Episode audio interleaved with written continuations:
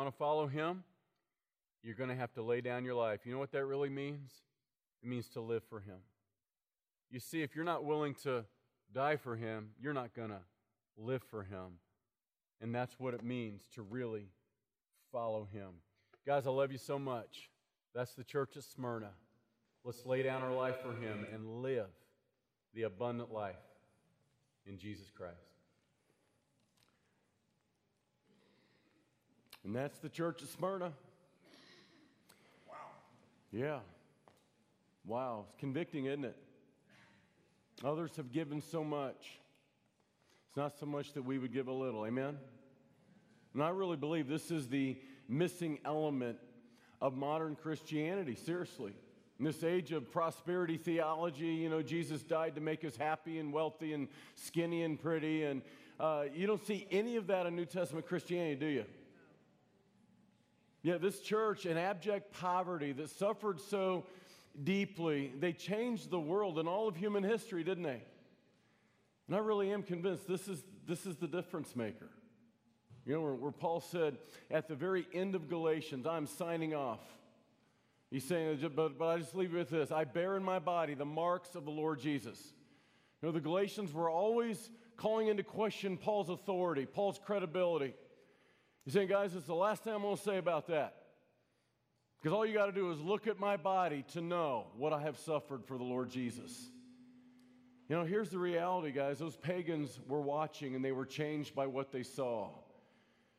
And the world is still watching, but they're no longer being changed by what they see. You know what I'm saying? And so, uh, just uh, some, some, some things to think about, honestly, as we study these letters, like, uh, you know, a diagnostic tool to diagnose our health spiritually uh, and how healthy are we really? Uh, am I willing to suffer? Do I have a faith that is costly or faith that is really cozy? Those are some hard questions to answer for those of us living, I think, in Western Christianity. Uh, questions, thoughts, comments. As you write these things, jot down your questions. We can talk about them. Anybody have anything they want to share? Any question they want to ask? Um, we've got mics out tonight if you do. Yeah, in back.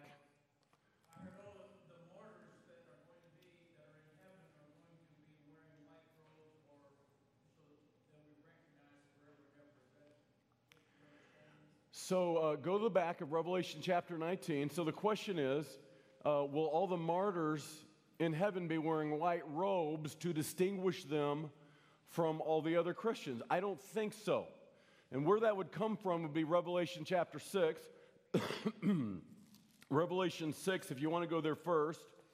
Uh, some have thought that maybe the martyrs wear white robes and it will kind of be their badge of honor in heaven, kind of the uniform of the martyrs set them apart. And that comes from Revelation 6.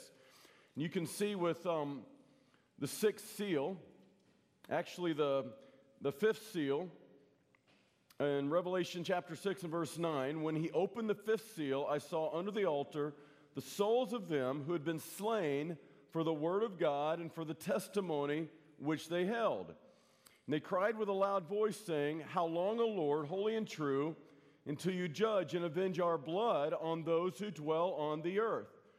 Remember, now they're asking, look, we've been martyred for the faith. Excuse me. We have been uh, executed for nothing more than being a Christian. I want you to notice Jesus and God doesn't say, uh, now wait a minute, you're not supposed to ask for vengeance, all right? Remember, we're kinder and gentler people. You're supposed to love your enemies, right? It's not what happens here. Now look what he says next. He says, in verse 11, it says, Then a white robe was given to each of them, and it was said to them that they should rest a little while longer until both the number of their fellow servants and their brethren who would be killed as they were also completed. So I want you to notice God just gives them white robes to wear. And uh, more or less, he's saying, Look, vengeance is mine. I will repay, saith the Lord, right? Revelation chapter 12. Hey, there's coming a day of judgment and justice on all the wickedness of every rebellious man that's ever made war on him and made war on Christians. There's coming a day. See, vengeance isn't ours, but God is going to take vengeance. Now, what's happening in Revelation 6? It's the day of vengeance, it's the day of the Lord. So, the context here of Revelation 6 specifically would be the tribulation martyrs. And so the sixth seal is being opened in the tribulation. So these are those Christians in the tribulation that will be martyrs. We saw in the teaching on Smyrna, history comes full circle. And as it was in the early days of Christianity, where the Roman state persecuted followers of the way because they would not follow a man and worship him as a God, so it all comes full circle. There's a revival in some capacity, geopolitically and culturally, of the Roman Empire of old. And that's the kingdom of Antichrist, a 10 nation confederation. In some way, will make the uh, kind of the geopolitical geography, at least in some way, of the old Roman Empire. That comes from Daniel chapter 2 and uh, Daniel's image in the 10 toes, right? And so we know in some way what is the Antichrist of the tribulation. In some way, he represents a Roman Caesar. What happens in Revelation 13? They're going to be commanded to worship an image of the beast under penalty of death. But of course, Christians can't, Christians won't, Christians don't. They would rather die for the truth than bow to a lie. And as they were persecuted in the early days for that very reason, enemies of the state, that's treason, they're going to be persecuted in the tribulation. You're going to be considered enemies of the world in this global community, guilty of high treason and persecuted horrifically. Now, I don't think it's only the martyrs that get the white robe, and I'll tell you why. Go back to Revelation chapter 19. All right, Revelation chapter 19. We've come through now as the church, the bride of Christ. Uh, we've been through now the judgment seat of Christ. And look at what it says in uh, Revelation 19. It says, um, let's see, am I still on? Can, am I still on? Yes? Okay. So, uh, Revelation 19, beginning verse 7 let us be glad and rejoice and give him glory, for the marriage of the Lamb has come, and his wife has made herself ready. When does the bride of Christ make herself ready? A lot of people say, well, the church has to go through the tribulation to make herself ready. That's why a lot of people believe the church has to go through the tribulation to be purged in the tribulation. There has to be a purging uh, of the church to be prepared to be the bride of Christ. What we know, though, is that purging doesn't happen in the tribulation we are raptured, we go to heaven. The purging happens where? At the judgment seat of Christ. 1 Corinthians chapter 3. Uh, some will suffer loss, having lived in sin potentially, not loss of salvation, but loss of reward. And what's it say at the end of 1 Corinthians chapter 3? Some will suffer loss, yet they shall be saved, yet so as by fire. And so the bride of Christ goes through the fire at the judgment seat of Christ, and the fire of Jesus Christ at the judgment seat burns off all the dross, burns off all the impurities, all the blotches, all the blemishes. And what comes out on the other side is a bride that is adorned in pure, holy white. And that's what you see next here. And it was granted to her, verse 8, to be arrayed in fine linen, clean and bright, for the fine linen is the righteous acts of the saints. Then he said to me, Right, blessed are those who are called to the marriage supper of the Lamb. And he said to me, These are the true sayings of God. And I fell at his feet to worship him. But he said to me, See that you do that not. I'm your fellow servant, being an angel, and your brethren who have testimony of Jesus. Worship God, for the testimony of Jesus is the spirit of prophecy. Now, when you come down through here, and all of a sudden we're coming back with him at the second coming of Christ. We're coming back with him. And if you glance down through here in Revelation chapter 19, guess what the armies in heaven are wearing? Yeah, your army fatigues is a white gown. How about that?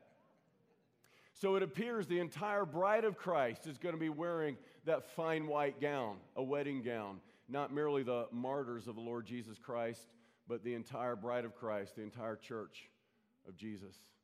What else? Somebody? Yep, up front.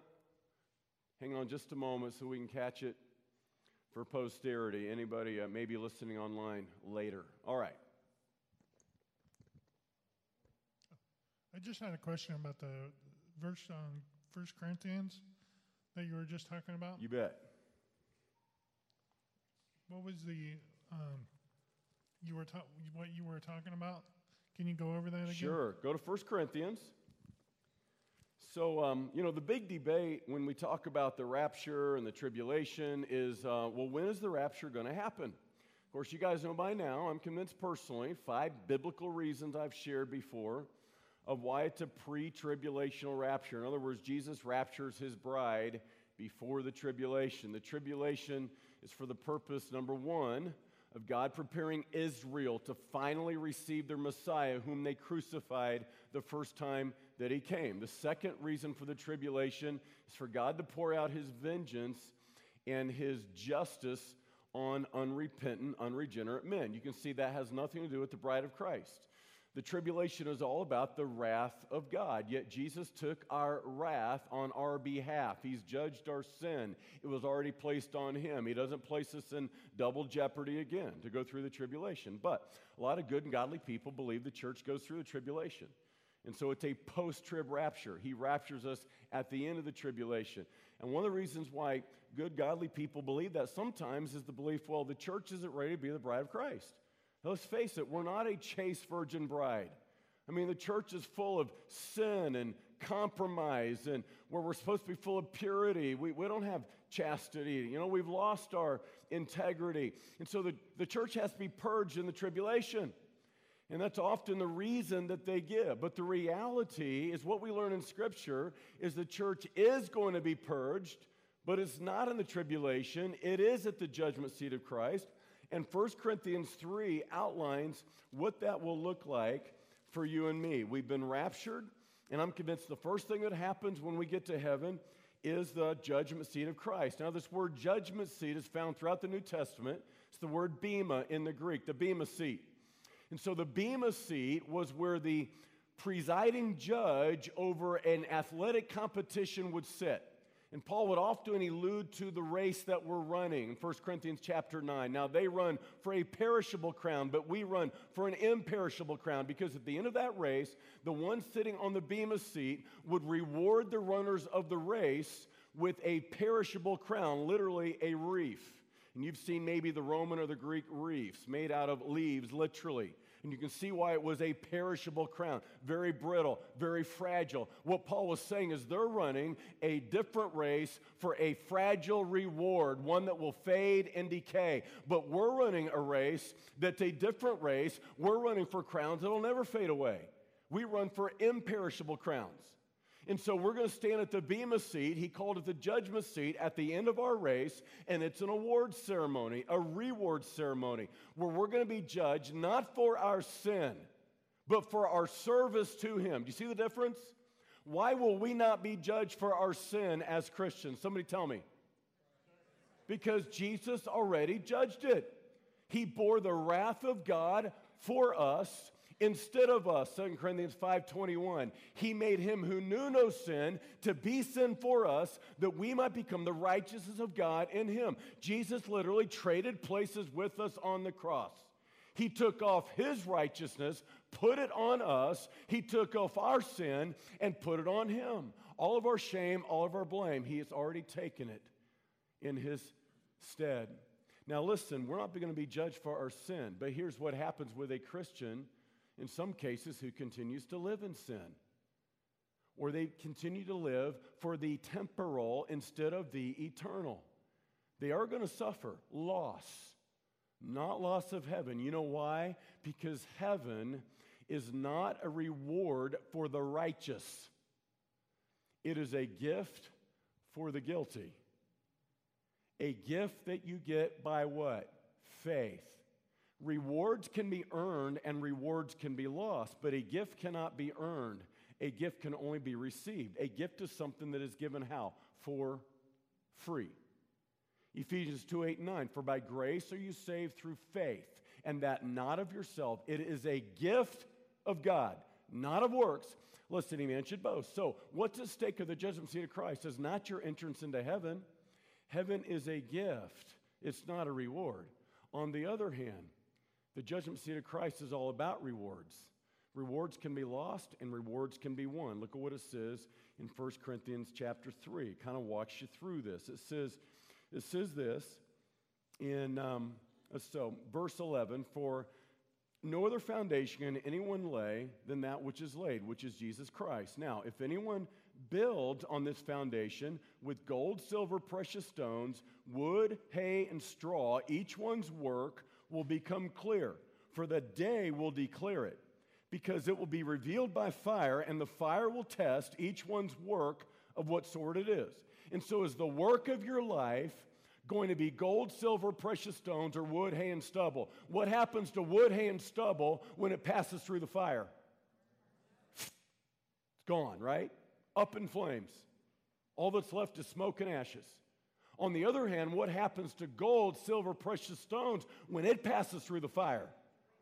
It gets better.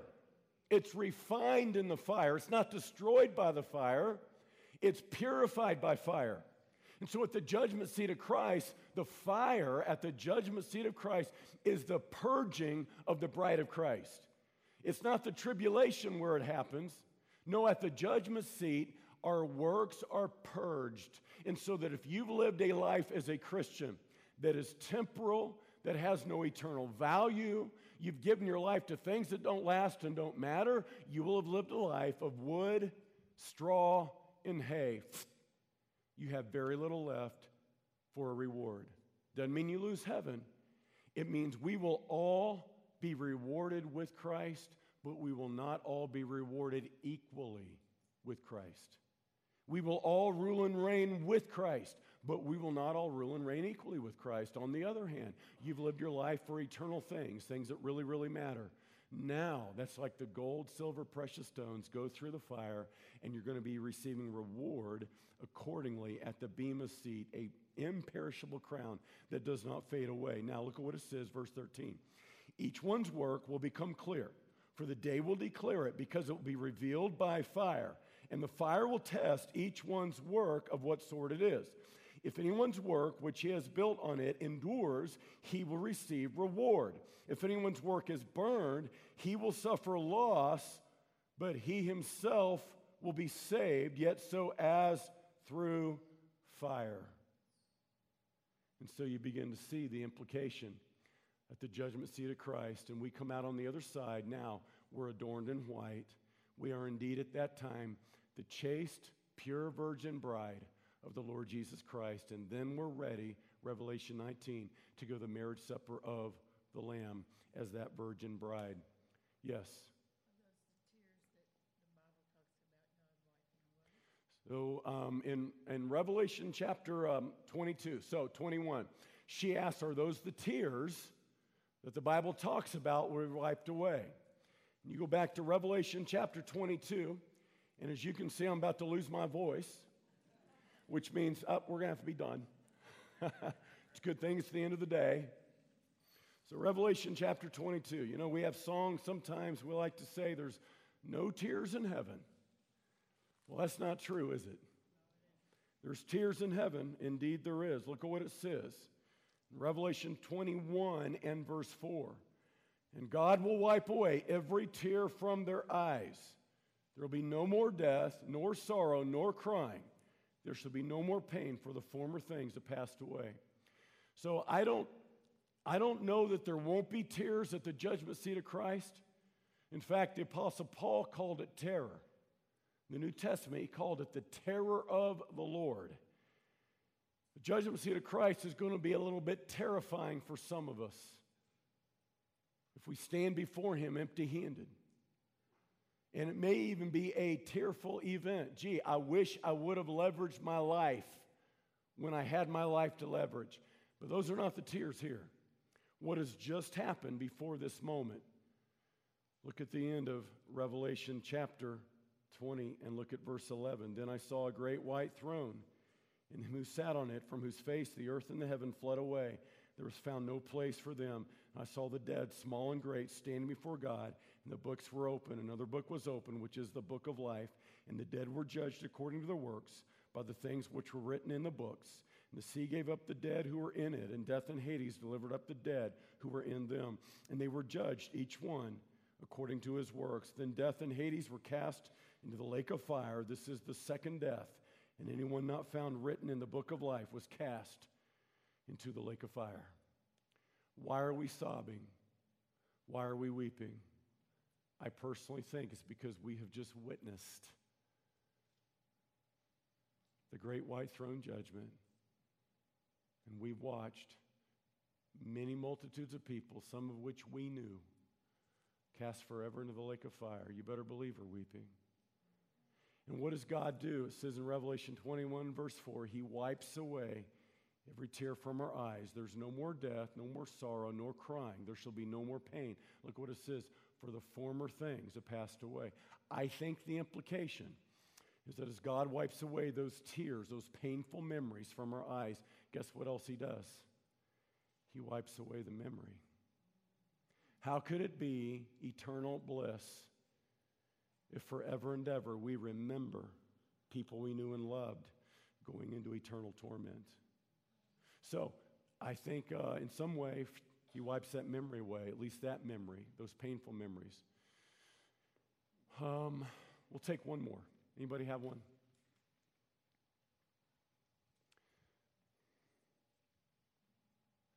Everybody good? Let's call it good then. Let's put it in the books. You ready? All right, let's pray. Jesus, we praise you tonight. Help us, I pray, to live this week like those early Christians, sold out, completely surrendered, willing to follow you whatever the cost, no price too high. Lord, I pray when the world looks at us, in some way they are changed by what they see as they were in the early days of Christianity.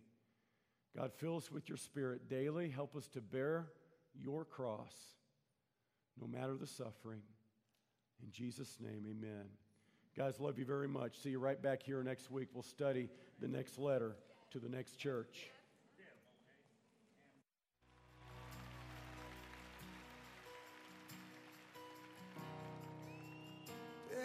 Cry.